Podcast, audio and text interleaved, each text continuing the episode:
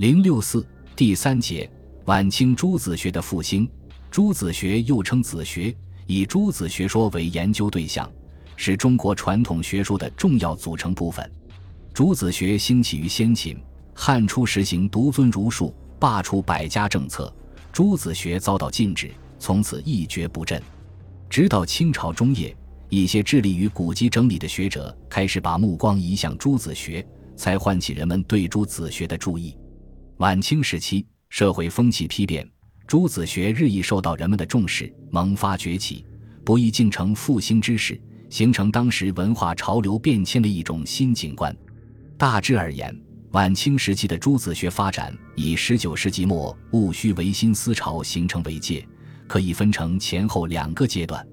前一阶段为诸子学萌发时期，后一阶段为诸子学复兴时期。一晚清诸子学的初步复兴，晚清诸子学的兴起不是偶然的学术现象。从其渊源来讲，至少可以追溯到钱家时期。钱家年间，考据学成型，文人学者多以罢书古籍为治学本物。部分学者不满足于仅在儒学典籍的整理上耗费精力，于是把治学目光移向诸子学上，开始了对诸子学的整理与研究。家道以后。清朝统治日趋衰落，文化专制有所松动。随着考据学的衰颓，一些原来受到压抑的学派乘机萌动。有的学者把治学兴趣移向诸子学，写出一批论及诸子百家的著作。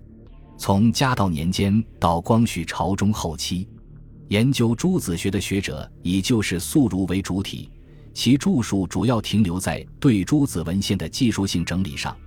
基本上还是钱家考据学在诸子学领域的延伸，论及范围有韩非子、老庄、吕氏春秋、荀子、管子、墨子、公孙龙子、商君书、淮南子等。以下分别略作说明：一、韩非子，韩非是先秦时代法家思想的集大成者，著有《韩非子》五十五篇，《史记·老庄申韩列传》说。韩非作孤愤五度内外处说林税南十余万言。秦汉时此书称韩子而不称韩非子。宋以后书名时有变化。因宋以后学者尊称唐韩愈为韩子，为避免混淆，人们便把韩子改称为韩非子。流传至清代的宋版韩非子，只有南宋时所刻的钱道本。该书在序里提述钱道改元中元日黄三八郎印，可知他印于公元一一百六十五年农历七月十五日。此印本在清代有过两个传本，即李义筹所藏的原印本和钱曾的树古唐影抄本。李义筹所藏的原印本现已亡佚，但他尚有两种抄本传世：一是张敦仁在一八零五年曾向李借阅抄了一部，但未刊刻，影响不大。二是吴兹在1816年抄录了李氏藏本，并在南京刊印。顾广奇发现其中第十四卷有缺页，便用树骨堂抄本予以补足。为此，他做了《韩非子实物》三卷，复刊在吴兹所刻印的南京翻刻本之后。这个本子又叫吴兹本或吴氏仿宋本，是清代著名的金刻本，已为学界认可的善本。一八四五年，扬州汪氏编印钱彦合编中的《韩非子》及《韩非子实物》；一八七五年，浙江书局刻《二十二子全书》中的《韩非子》及后来弘文书局的石印本等，都是根据吴子颖送钱到本翻刻的。清初钱曾的树古堂影钞本曾被黄丕烈购到，黄氏借到李义筹所藏的原印本，将两书做了校勘，父子刊刻。后为上海韩分楼所藏。除了顾广奇的《韩非子实物》三卷外，晚清学界关于韩非子研究的著述有：余岳的《诸子评议》中有《韩非子》一卷，孙仪让、札仪亦有论集，还有吴汝伦的《韩非子典刊》。影响较大的是王先慎的《韩非子集解》。王先慎，湖南长沙人，王先谦从弟，好诸子学。他以钱道本为主，参用他本，博采诸家，兼附己见，写成《韩非子集解》二十卷，于一八九六年刊印。他在考试该书时，除以宋钱道本为底本外，还用其他版本及唐宋时所编的类书，如《群书治要》《译文类聚》《初学记》《北唐书钞》《太平御览》等书的引文来加以校勘。他在注释时不但保存了旧注，还广泛采集了卢文超、顾广奇、王念孙、张文虎、于越、孙仪让、王先谦及日本蒲柏元曾读韩非子的各种校事，附以己见，以很大的精力编成此书。由于王先生的整理书注较为精当，使《韩非子》一书离然可诵，《韩非子集解》。成为当时最为通行的《韩非子》注释本之一，以致后来不断被翻印。二、老子，老子是在中国历史上影响很大的一部诸子学典籍。然而，关于老聃其人及《老子》一书的研究疑问颇多，莫衷一是，不少问题至今仍无定论。汉以后流传下来的《老子》注释本有魏王弼的《老子注》，何尚公的《老子道德经》。唐复义的《老子古本篇》等，清代学者毕沅传《老子道德经考义》二卷，用唐复义本校勘通行伪和尚公主本，兼下训示，刊刻于一七八一年。汪中的《数学补遗》中有《老子考义》一篇，对孔子问礼于老子、老子一书的年代等问题做了考证。崔述的《诸思考信录》卷一。也考辨孔子问礼于老子的问题，得出否定性的结论。晚清时期学者研究老子的著述有魏源的《老子本义》二卷。此书的特点并不仅仅于字句篇章的考证，而是阐发老子一书的微言大义。作者肯定老子蕴含的静制动、聘圣母、无为而治等思想观点具有积极意义，可资借鉴。他说。天下之生久矣，一治一乱。如遇大寒暑、大病苦之后，则为诊治调息，以养复其源，而未可施以肥农追消之计。如西汉成周末文盛，七国迎秦汤火之后，当天下生民大灾患、大通关之时，故刘侯师黄石左高祖约法三章，进革苛政酷刑，曹相师盖公辅齐汉，不扰御事，不更法令之文。仅行错之治，亦不斥众太古焉。此皇老无为，可治天下。此外，还有于越写的《老子评议》，见于《诸子评议》。于是之作是考证类的作品，对《老子》八十一章中的五十八段文字做了注释，旁征博引，辩驳详明。类似的著作还有孙仪让的《老子札疑》等。三庄子，庄子是诸子学的重要内容。成书于先秦，对后世产生深远而复杂的影响。后人虽已老庄并称，但清如对庄子的研究远比老子开展的充分。晚清以前有关庄子研究的著述屡有告示，如高秋月的《庄子释义》，吴世上的《庄子解》，孙家淦的《南华通》，宣颖的《南华经解》，姚鼐的《庄子章义》，林云明的《庄子音》。陆树之的《庄子学》，王茂宏的《庄子存教》等，晚清时期学界对庄子的研究整理有了新的进展。一些学者，包括像曾国藩那样的正统理学家，都对庄子抱有浓厚兴趣，予以高度评价。曾国藩在《圣哲画像记》中就把庄周与司马迁、班固、左丘明相提并论，列为三十二圣哲之一。此期刊行的《庄子》研究著述有《庄子内篇注》，王凯运著，刊于一八六九年；《庄子约解》，刘洪典著，刊于一八六四年；《庄子评议》三卷，于越著，所著《诸子评议》中的内容之一；《庄子集释》十卷，郭庆藩著，有一八九四年湖南长沙思贤讲社课本；《庄子集解》八卷，王先谦著。有一九零九年长沙思贤讲社课本及韩芬楼影印本，瑞安孙仪让教《庄子》五十三则收入《札疑》之中。在这些著述中，以郭庆藩的《庄子集释》尤为精当，影响颇大。郭庆藩，字孟纯，号子敬，湖南湘阴人，郭松涛之弟昆涛子。其著《庄子集释》采用注书体，据录晋人郭象注，唐代陆德明的经典诗文及晋唐人译注，并搜集了清代研究庄子学者如卢文超、王念孙、洪以轩、郭松涛、于越、李真等人的有关著述，材料丰富，内容充实，受到时人高度评价。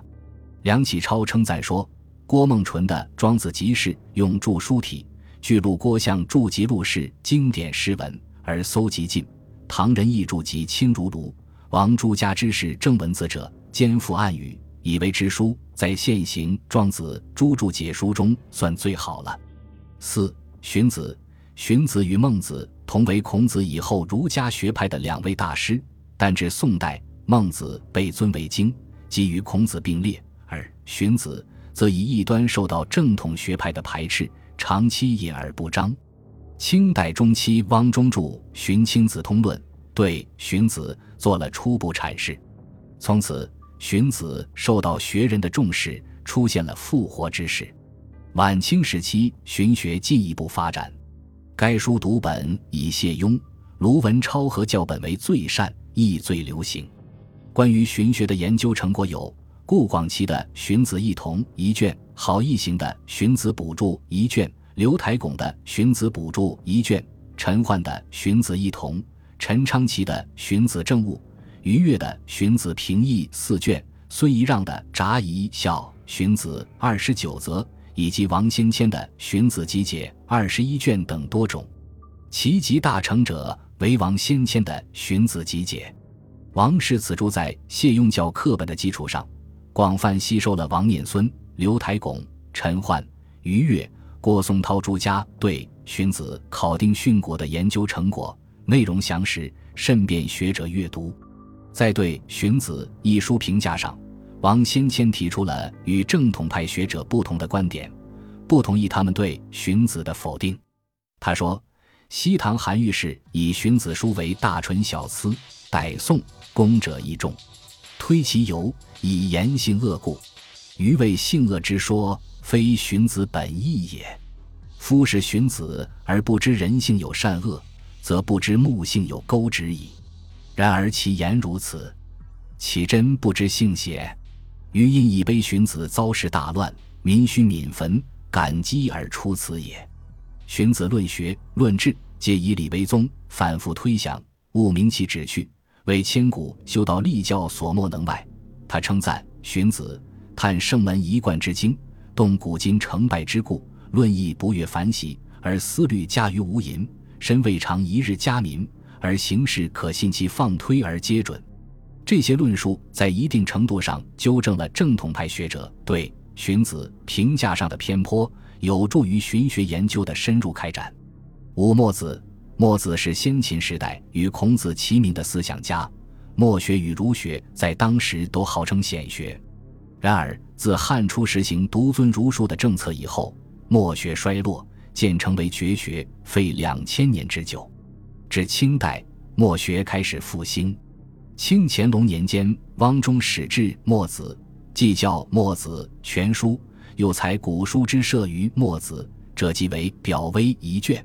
继汪中之后，毕原著、墨子著、张惠言著《墨子经说解》，王念孙的《读墨子杂志》等，都对墨子进行了初步研究，为墨学在晚清的进一步发展奠定了基础。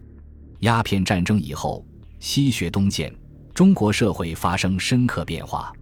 面对西学潮流的冲击，国人反思传统文化，企图从中找到应付外来冲击的对策。《墨子》一书中包含的大量科学内容，与传入中国的声光画电堪相匹敌，这样，《墨子》便受到国人的重视。有关墨学的著述不断刊行，这类作品主要有苏轼学的《墨子刊物》，于越的《墨子平易》，王树南的《墨子教注补正》，陈理的《东蜀读书记》，殷家俊的《格数补兼》，邓云昭的《墨经正文解义》。王仁俊的《格致古微》，孙仪让的《墨子兼古》等。孙仪让的《墨子兼古》是一部带总结性的著作，作者积十年之功，潜心钻研墨子，及各家研究墨学成果于一书，遂告大成。全书记兼顾正文十五卷，校史原书五十三篇之文，目录一卷，考七十一篇之一存，附录一卷为墨子篇目考，墨子译文，墨子旧序，墨子后语上下篇为墨子传略，墨子年表，墨学传授考，墨子序文，墨学通论，墨家诸子勾陈等，既有对墨子一书的校勘考证。又有对墨学思想的探讨阐发，与当时其他墨学著述风格迥异，读后给人耳目一新之感。朴学大师于越高度评价此书，国朝镇阳毕氏始为之著。四世以来，诸如一家仇教，途径既辟，奥要粗窥，墨子之书稍稍可读。于是瑞安孙仪让重容，乃集诸说之大成，著《墨子兼古》。凡诸家之说，师者从之，非者正之，缺略者补之。至经说即被成文以下诸篇，犹不易读，整分梯度，脉摘无疑。旁行之文，近还旧观，讹夺之处，闲止无闻。盖自有墨子以来，未有此书也。近世西学中，光学、重学或言皆出于墨子，然则其背梯、背突、背学诸法。或及太息机器之权于乎？嗟乎！今天下一大战国也，以孟子反本一言为主，而以墨子之书辅之，倘足以安内而攘外乎？梁启超亦评价说：“盖自此书出，然后墨子人人可读，现代墨学复活，全由此书导之。古今著墨子者，故莫能过此书，而重容一生著述。”以此书为第一也。六管子，管子一书是一部重要的学术著作，受到清代学者的重视。流行于清代的《管子》一书是唐人尹之章的注本，错谬较多。嘉庆时，洪宜轩吸取了王念孙、孙渊如等人校正《管子》的一些成果，附以己说，写成《管子议政》八卷。稍后，王念孙也写成。《读管子》杂志二十四卷，凡六百四十余条。这两部管学著作成为晚清管子研究的先声。咸同以后刊行的管学著述主要有戴望的《管子校正》二十六卷，宋祥凤的《管子实务》一卷，张培伦的《管子学》，于越的《管子评议》六卷等，王少兰的《管子地云篇注》四卷，及王云为《管子弟子侄》一篇所作的《正音》等。则为研究管子的专事。七商君书，商君书是关于商鞅思想言论的资料汇编，是商鞅的后学编成的，但大部分代表商鞅的思想。在清代，商君书的教本主要有三家：孙兴衍、孙逢义的《商君书教》收录于《问经堂丛书》内；严可君教本在浙江书局二十二子之内；钱熙作教本在《直海》之内。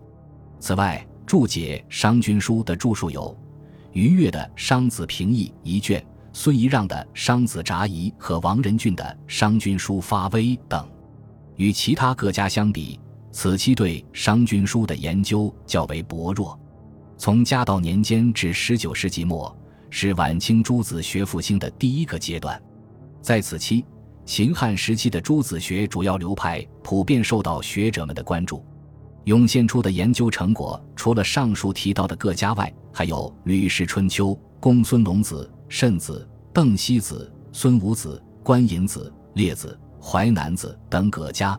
秦汉诸子百家几被网罗殆尽。从这些成果的形式来看，既有专题性的作品，如王先生的《韩非子集解》、孙仪让的《墨子兼古》、王先谦的《荀子集解》等；又有综合性研究的著作。如于越的《诸子评议》、孙仪让的《札疑》等，在研究的深度和广度上，都已经超过了钱家时代的诸子学研究水平。其中不乏总结性的著作，像孙仪让的《墨子兼古》、王先谦的《荀子集解》、郭庆帆的《庄子集释》等书，都汇集了前人及同时代人大量研究成果，发人所未发，并对后学产生了重要的影响。于越的《诸子评议》是晚清学者综合性研究诸子学的一部代表作。该书仿照王念孙读书杂志的体例，对《管子》等十四家做了阐释。全书共三十五卷，其中《管子平易》六卷，《晏子春秋平易》一卷，《老子平易》一卷，《墨子平易》三卷，《荀子平易》四卷，《列子平易》一卷，《庄子平易》三卷，《商子平易》一卷，《韩非子平易》一卷，《吕氏春秋平易》三卷，《董子春秋繁露平易》二卷，《甲子平易》二卷，《淮南内经平易》四卷。杨子太原经平易一卷，杨子法言平易二卷。从其书目录涉及范围之广博，可见作者治学规模的宏大。于越虽然学宗儒学，尤其福音汉学，但对诸子百家并无成见，而采取接纳的态度。他在书序中说：“圣人之道，俱在于经，而周秦两汉诸子之书，亦各有所得。”虽以身寒之刻薄，庄烈之怪诞，要各本其心之所独得者而著之书，非如后人剽窃陈言以畅百贺者也。且其书往往可以考证经义，不必称引其文，而古言古义，居然可见。无怪乎章太炎把于是此书与王念孙的《读书杂志》相提并论，称诸子乃与杂志抗衡。这种评价是完全正确的。此期的诸子学研究尽管取得了可观的成绩，但是在治学思路、治学风格上，并没有超出钱家汉学的范畴。从某种意义上说，只是钱家汉学在诸子学研究领域中的一种延伸。关注诸子学的学者，主要是旧世士夫宿儒，所述问题多为对诸子典籍的校勘、集义、考证、注释。侧重于技术性的整理，先有对诸子学义理的深入阐发。从研究者的指导思想来看，基本上站在儒学的立场上看待诸子学的，把朱子学视为坚持儒学的一种补充，研究朱子学是为了辅益儒学。因此，此期的朱子学研究尽管活跃一时，但只是作为传统儒学的附属学术而存在，并没有自己的独立地位。这种研究思路和认识，对于朱子学的发展显然是不利的。